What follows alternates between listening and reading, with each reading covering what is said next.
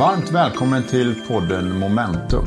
En podd som är byggd på boken med samma namn av och med mig, Per Slingman. Och mig, Kjell A Nordström. Och den här podden är ju samproducerad ihop med bokförlaget Volante. Eh, och vi tackar som vanligt våra samarbetspartners TV4, Diös och Matting. Och det är ju så att vi spelar in den här podden, vi sitter nu i Visby. Ja, Och vad är det som gör att vi kan sitta i Visby? Det är att vi har en fantastisk liten sak som står framför oss på bordet här. det skulle kunna se ut som en eh, sån väska som man har bowlingklot i normalt sett. Men i denna väska har vi en hel poddstudio som är mobil. Mm, precis, som heter Nomono. Nomono, ett norskt företag, en så kallad startup, Precis. får man väl säga. Som nu prövar sig också på den svenska marknaden. Och vi är väldigt glada att vara en av de första som har möjlighet att använda den här.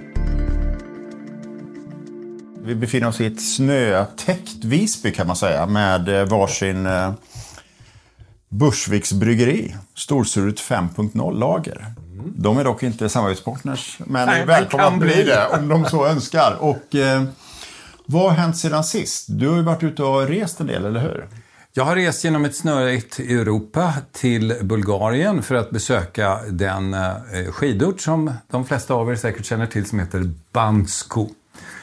Och eh, Bulgarien är ett av de länder då som var en transitionsekonomi som det heter. Det vill säga som frigjordes när Sovjetunionen föll sönder och som fortfarande sliter med att få sitt ekonomiska system att fungera, ägandet att fungera och många andra frågor som hänger kvar. De här processerna är väldigt, väldigt, väldigt långsamma. Ta fastigheter till exempel som då skulle restitueras efter att Bulgarien hade blivit fritt ifrån Sovjetunionen. Restitueras, det vill säga de ska lämnas tillbaka till den ursprungliga ägaren. Men i många fall har ju den ursprungliga ägaren blivit en mycket stor familj som är utspridd geografiskt. Eh, inte finns kvar kanske i Bulgarien ens. Så man ska hitta de här personerna. Och när man väl har hittat de personerna då ska den här egendomen delas upp. Vilket innebär att jordbruk då splittas upp på mycket, mycket små enheter naturligtvis. En fastighet likadant som får många ägare och då blir det många kockar som ska enas om vad ska vi göra med denna fastighet? Ska vi renovera, inte renovera? När man promenerar idag i Sofia så är detta så uppenbart. Mycket vackert välskött hus som följs av inte så välskött hus som följs av hus som är helt eftersatt. Sen kommer mycket vackert hus igen. Allt det här beror på vilka händer ägandet har. Så man är fortfarande så inne i processen att få ordning på de mest grundläggande institutionerna egentligen och äganderätt och så vidare. Absolut, och det gäller såväl jordbruk som industri som Och fastigheter hur går, i hur, är, staden. hur, går liksom, hur, hur mår landet? Hur går ekonomin? Ekonomin går rimligt bra. Ehm, ska, jag ska säga, jag säger rimligt bra. Ehm, det här är ett land som ju är fortfarande i ett uppbyggnadsskede att få institutionerna att fungera. En börs, och jag träffade representanter både för regulatorn utav börshandel och chefen för börsen som byggdes upp efter moderna principer och regleras efter EU-principer men fortfarande det här är unga institutioner. Det är få personer som har den kompetens som krävs. är de verkligen så unga? Personerna? Nej, institutionerna. Institutionerna är unga i den meningen att den här börsen kom till i slutet på 90-talet. Så Men att- de 20-25 år. Det är långsamma Ja, processer. Mycket långsamma processer. Man kan säga att, att grunda ett universitet, att grunda ett stort sjukhus är att skapa komplexa organisationer med många personer inblandade och tekniska system som ska trimmas in. Det tar lång tid. Och det gör alltid det. Om, om, du tänk, om vi tänker oss bortom det här, alltså att man, man, man lyckas komma i ett läge där man får så att säga, ordning på sina institutioner, du får en äganderätt som man har tillit och tilltro till. Vad tror du om Bulgarien då? Bulgarien är ett, eh, en för, ett förhoppningsland, så att säga. Här finns det mycket att göra fortfarande. Det här har ju varit ett turistland innan transitionen eh, kom till Bulgarien. Det var ju det även under östtiden då man var uppkopplad med Sovjetunionen. Eh, det finns en jordbruksindustri, inte minst vin, som är ganska potent och väletablerad. Det finns orter både för skidor och för sol beroende på läggning. Och det finns också andra intressanta turistmål. Det här kan byggas upp så mycket mer än vad som är gjort idag. Oerhört mycket mer. Sen finns samma problem som finns i många andra före detta eh, satellitländer. Det som då kallas på engelska för brain drain, det vill säga att unga personer söker sig upp mot Tyskland, i det här fallet då Österrike, närliggande länder, eh, kulturellt närliggande länder, för att plugga och jobba. Många av dem väljer att komma hem, men eh, många väljer också finns att stanna. Det, eh, fanns det en känsla av att det finns utländska investeringar? Alltså man brukar prata om att ett land kan växa ganska snabbt ibland om man har de här komparativa fördelarna. Ändå relativt billig arbetskraft kanske fortfarande. Det stämmer. Jag har under eh, den här veckan också besökt Moldova, visserligen på Teams, mm. men det är ett land som jag har hållit kontakt med i många år. Moldova ligger också i regionen. Um, när det gäller utländska investeringar så fick både Bulgarien, Moldova i synnerhet, men även andra närliggande länder känna av den allmänna osäkerheten som kriget förde med sig. Investerare är en lättskrämd flock. Mm. I synnerhet om man tittar på investerare generellt, på aggregatet. De Sen flyr. Finns det, de flyr. De flyr. Mm. Eh, alla vi investerare, egentligen är en investerare, det är ju en sparare av Pensions, något slag. Absolut, har man pensionskapital i någon mening. Ja, mm. Och man vill ha tillbaka sina pengar och man vill ha tillbaka sina pengar med rimlig ränta och man vill ha tillbaka dem i rimlig tid. Mm. Risken ökar relativt andra möjliga placeringar. Och när en region blir orolig så flyr stora grupper av investerare. Sen finns det naturligtvis investerare som är villiga att gå in i riskmiljöer och som är specialiserade på det. Men det väger inte upp Nej. den flykt som man får på grund av ökad osäkerhet i regionen. Det finns fortfarande kvar. Mm. Men slutsatsen är lite grann att eh, punkt ett, få ordning på institutionerna. Ja. Punkt två, hitta det som kommer att leda till tillväxt och utveckling. Ja. Och punkt tre som var intressant till Bulgarien var deras något oortodoxa och oxymoroniska förhållande till EU. Uh, ungefär 70 procent av bulgarerna tycker att det är bra med EU. De är för medlemskapet i EU. Ungefär 70 procent av bulgarerna är missnöjda med EU. Och uh, det här försökte jag med flera av mina, uh, mina uh, värdar förstå hur det här går ihop. De hänvisade till att det här är en bulgarisk specialitet att ha två åsikter mm. samtidigt. Jag förstår. Det brukar, man brukar säga så i Sverige ibland. Vi gillar ju både sänkta skatter och ökade offentliga utgifter. Vi gillar inte heller budgetunderskott. Här hade vi ett sånt fall kan man säga. Bulgarerna är i den meningen ganska svenska då. Mm. Min vecka har kretsat väldigt mycket kring, och överhuvudtaget nu kring berättelser på olika sätt. Eh, dels eh, har jag fortsatt eh, diskussionen om behovet av en gemensam berättelse. Vi har pratat med den här podden. Senast var jag i Göteborg på Johanneberg Science Park som ligger inne i Chalmers. Eh, där det fanns eh, otroligt intressant, både liksom akademiker och entreprenörer och alla någonstans efterlyser den här stora generalplanen och generalberättelsen. Ehm, för Sverige? Ja, för Sverige och eh, någonstans. Och jag drog ju egentligen det som vi också pratat om det här att vi har, har när, vi, när vi nu har en generation på oss att fixa till det som sju generationer har skapat så finns det förutsättningar för ekonomisk tillväxt. Och det andra är att vi borde fundera på vilka är våra så komparativa klimatfördelar. Vad du menar där är att de 230 åren av industrialisering nu ska byggas om vår industriella mm. infrastruktur mm. och byggas rätt. Det var det Precis, och då brukar jag tänka att det handlar om att gå från det fossila till det fossilfria. Jag brukar tänka på att det handlar om cirkularitet. Och jag tänker att det brukar handla om elektrifiering.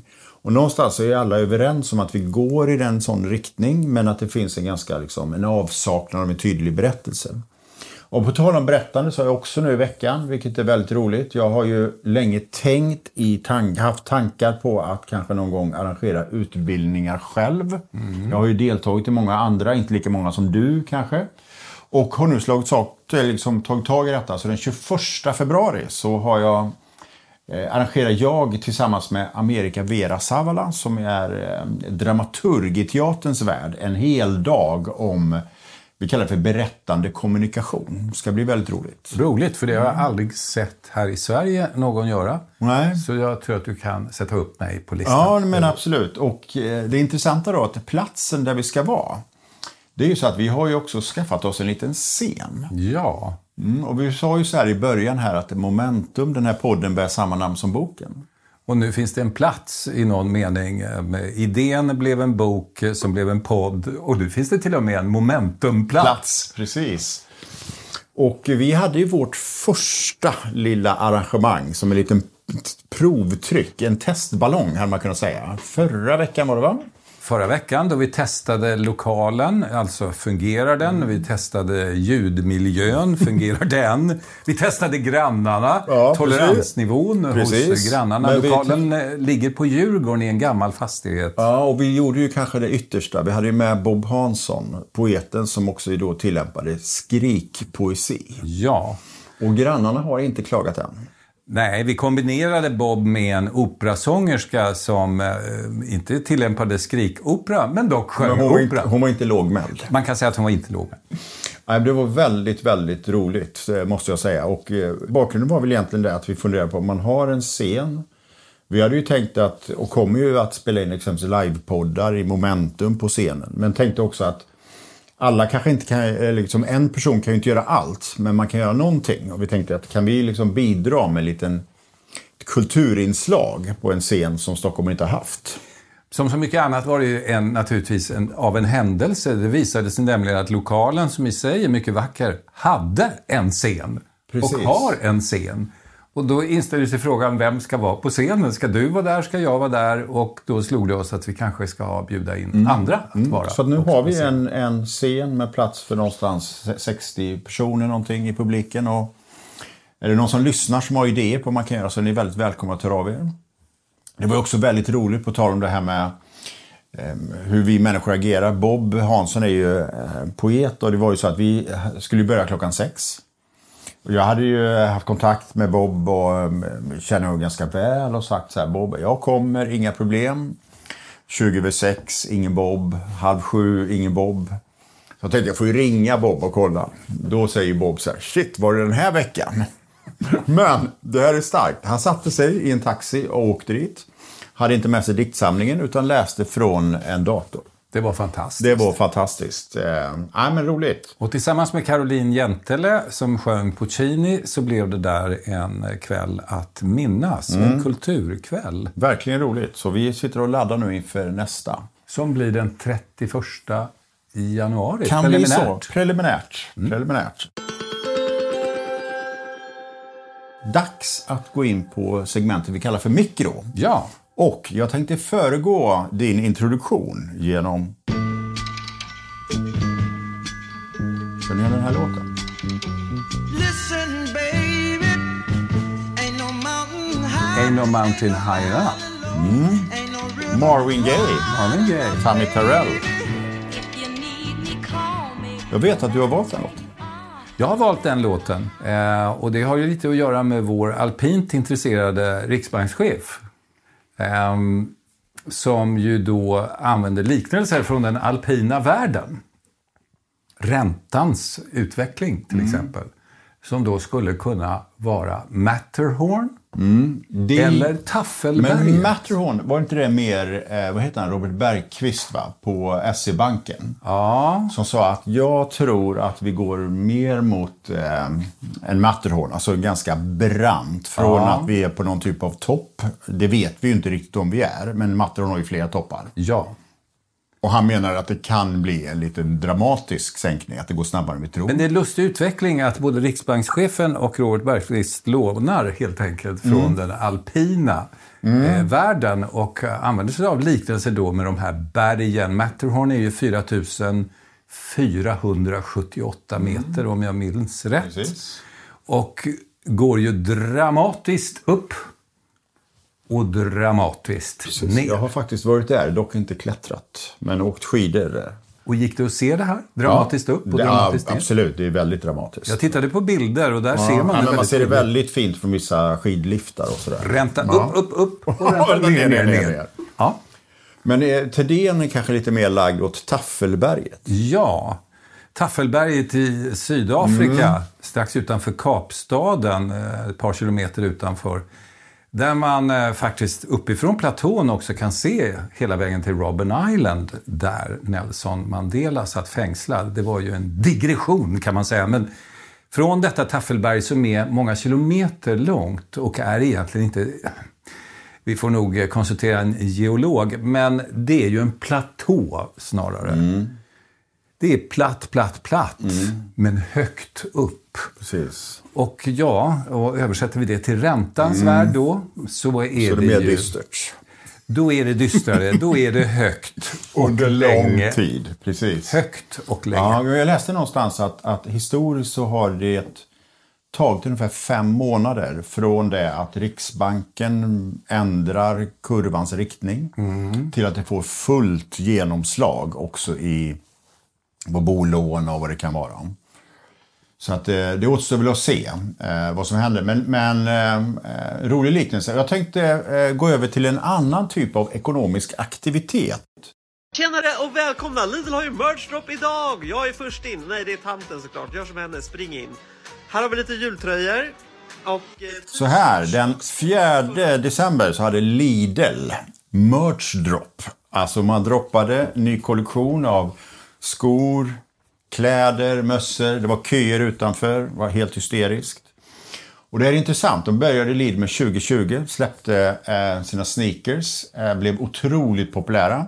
Kostade 149 kronor i butiken. Jag tror att ganska snabbt så kunde man gå in på Tradera och köpa för 2 5.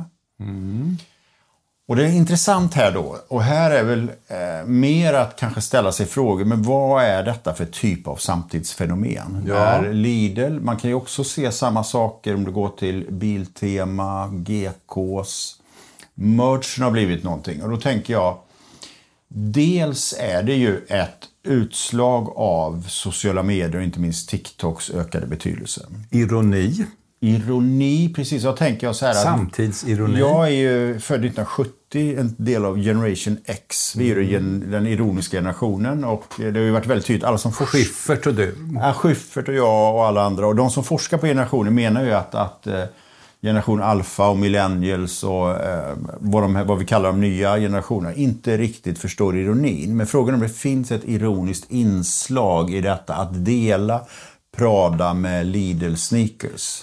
Jag, jag gör den tolkningen, och kanske gör du den också, att det här det finns en ironi i det. Men jag undrar om de gör det. Precis. Vi läser det så, Absolut, men jag är inte det säker är på... oerhört intressant.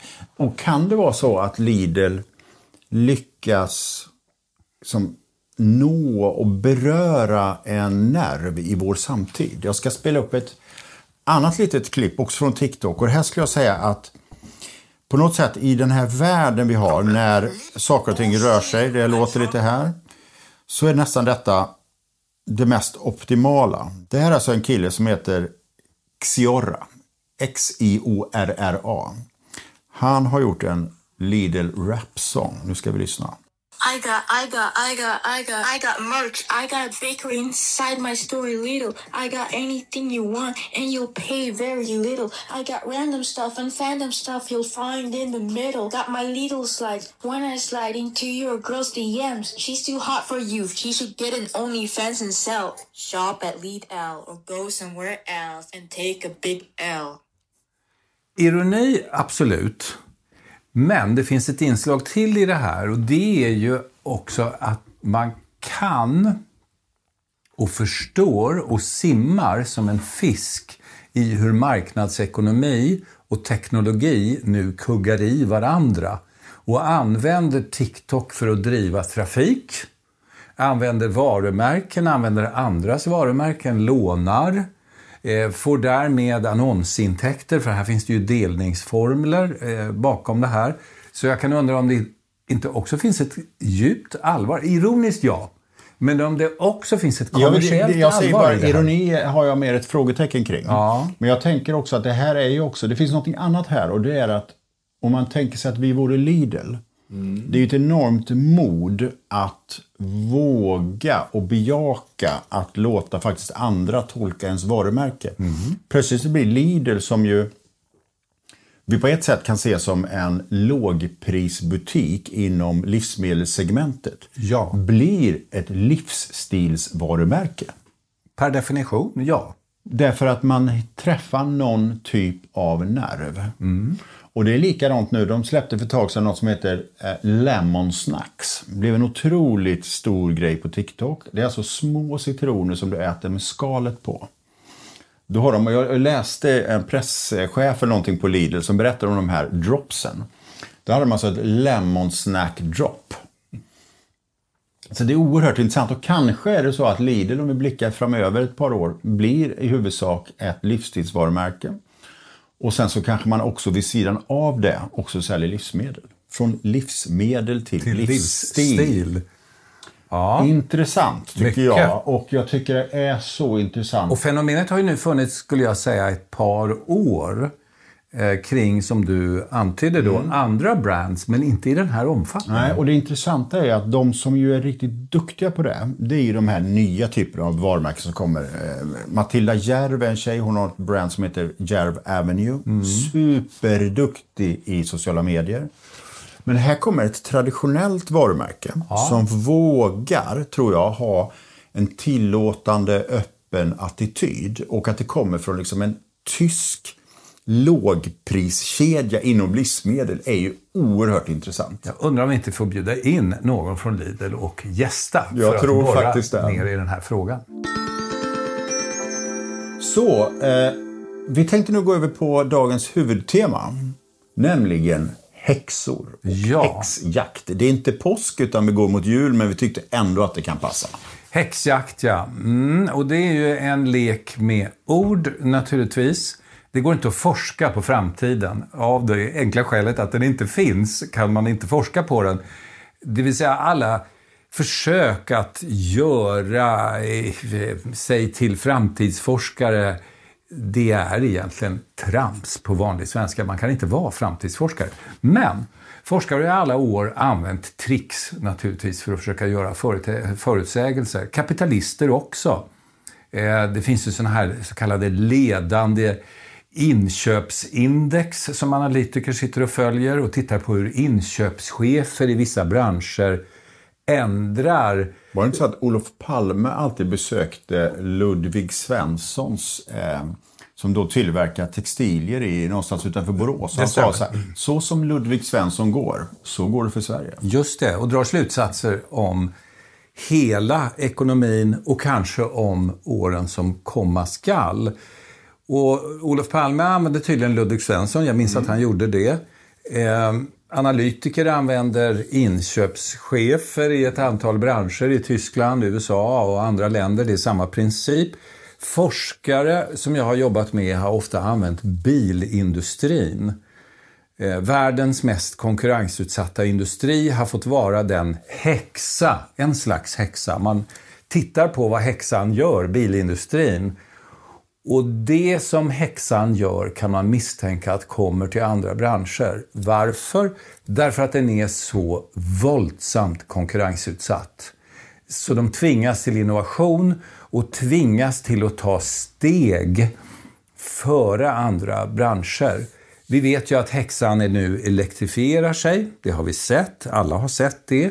Vi har också sett att de har initierat en slags grön revolution i att göra hållbarhet till en konkurrensparameter, eller kanske konkurrensparametern. Och när man gör det Volkswagen som har runt 600 000 anställda, det varierar naturligtvis med så stora organisationer, har i sin tur underleverantörer som sysselsätter någonstans mellan 6 och 8 miljoner människor.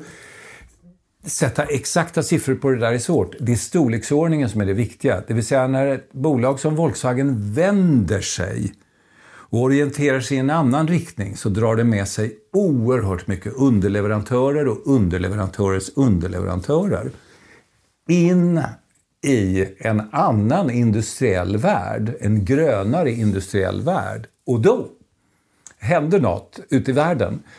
Eh, nu, eh, om man går ut och tittar på webben eller följer litteraturen kan man se att den ena efter den andra av länder runt om i världen utser sig själva till framtida supermakter. Och supermakter i den meningen att de har de mineraler och tillgångar av olika slag i periodiska systemet som är nödvändiga för att det här ska komma till stånd. Chile har anmält sig, som sitter på alla vet att de har koppar, men det finns också ett antal andra mineraler som är viktiga i den här omställningen som nu sker i bilindustrin och andra industrier. Litium finns till exempel i Chile och Australien. Australien har också anmält sig som en ny supermakt i den här nya ekonomin som då drivs fram. Och här kan man bara parentetiskt säga att Sverige ligger ju och nosar här också, eller hur? Jag vet att LKAB... Det stämmer. Eh, det var ju bara några månader sedan de sa att de har hittat jordartsmetaller som kan vara helt unika i relation till det vi behöver inom både batterier och framtida fossilfria material. Enormt stora fyndigheter potentiellt. Det skrevs och avhandlades ganska mycket under en period. Nu har jag inte hört på Mm, sista och jag vet att EU tiden också, det var ju bara någon, några veckor sedan så var ju EU inne och sa så att de länder i EU som har de här mineralerna måste nu bryta dem i ganska hög utsträckning. Varför då? Jo, A. Vi ska klara omställningen, men B. Vi ska heller inte bli beroende alltid av de länder som har dem. Läs exempelvis Kina.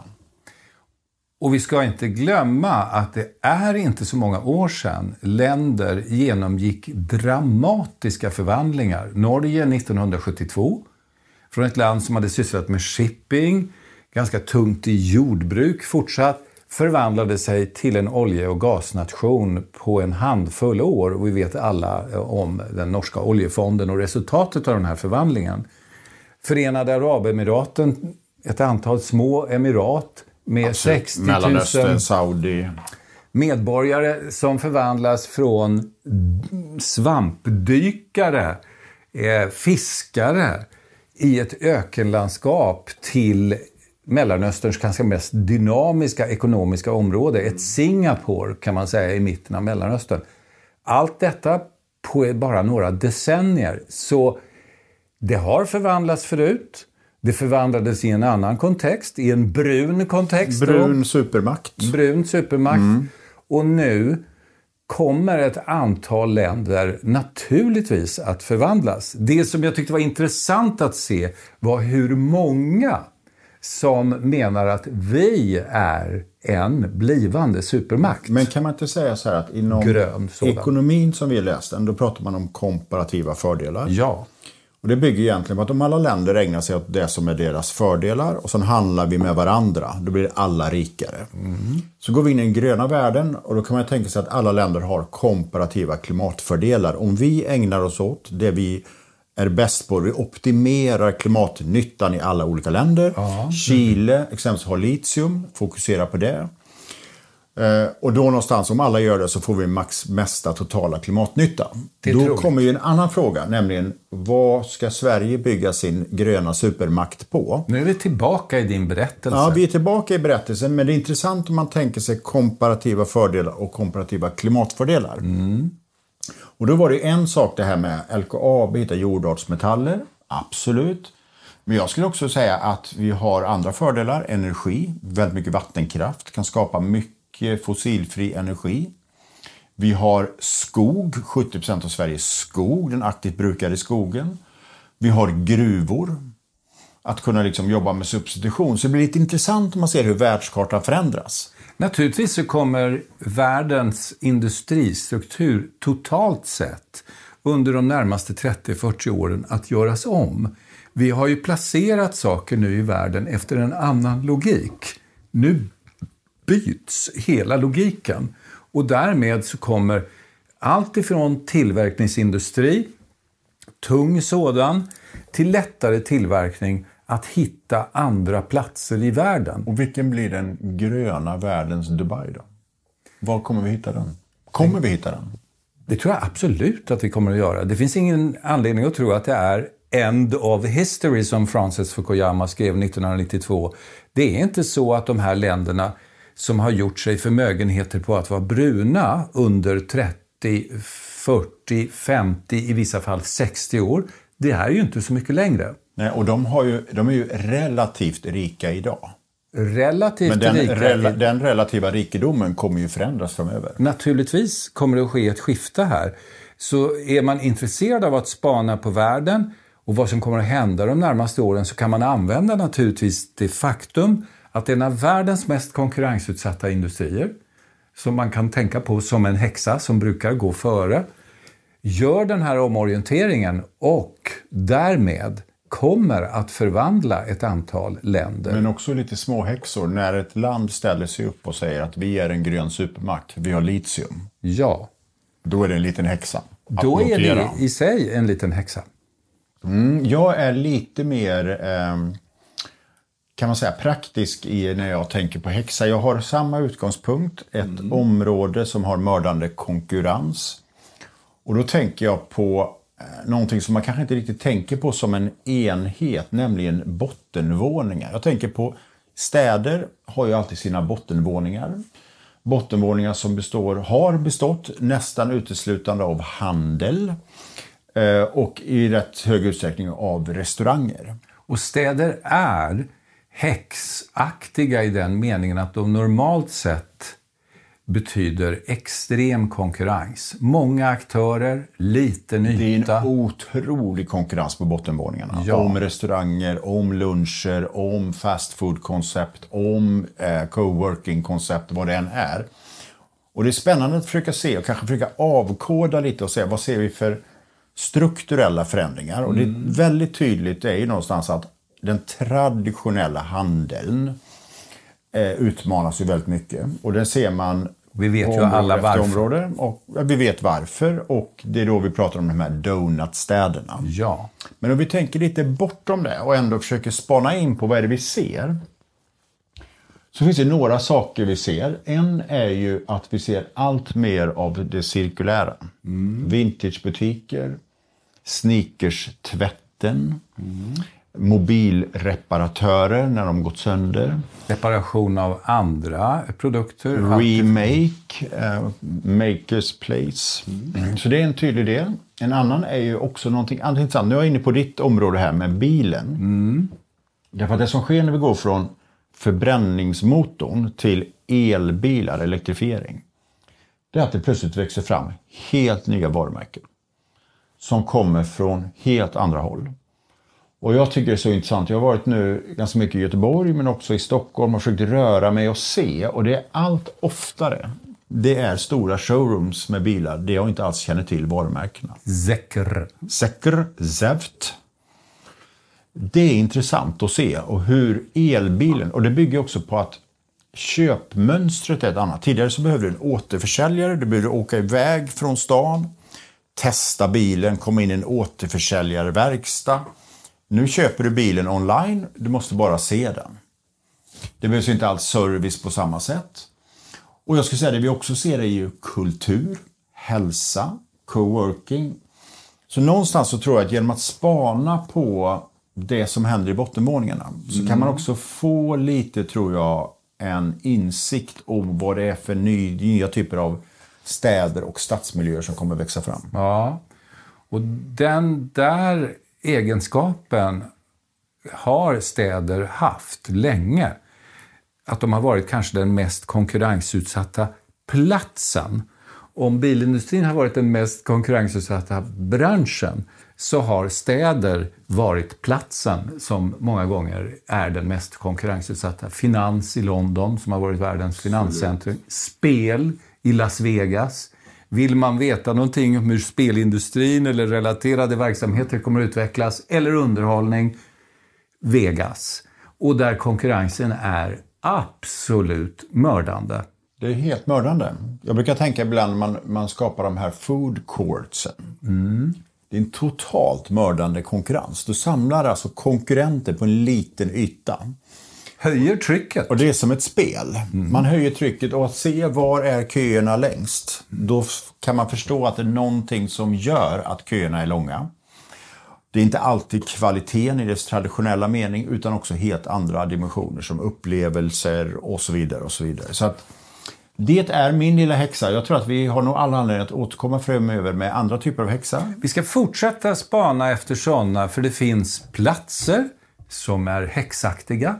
Det finns branscher som är häxaktiga. Det finns människor. Det finns också människor och verksamheter, låt oss kalla det skrån närmast, som är häxaktiga och som lever under omständigheter som tvingar fram påhittighet. Absolut.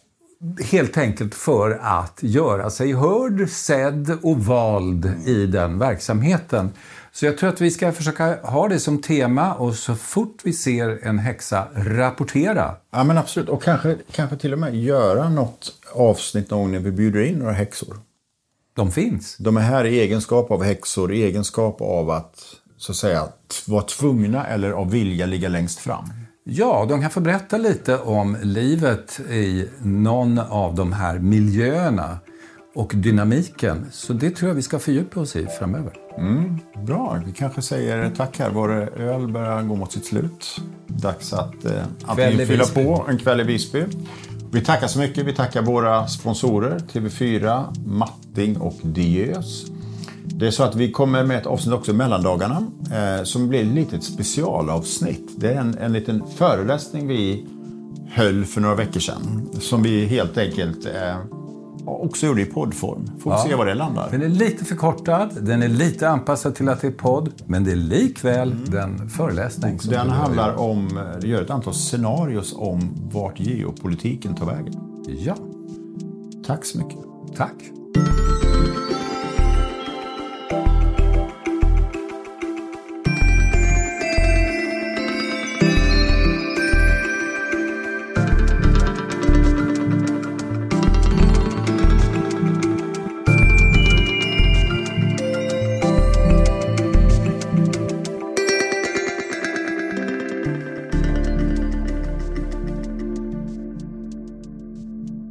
Här programmet görs på Beppo. Beppo.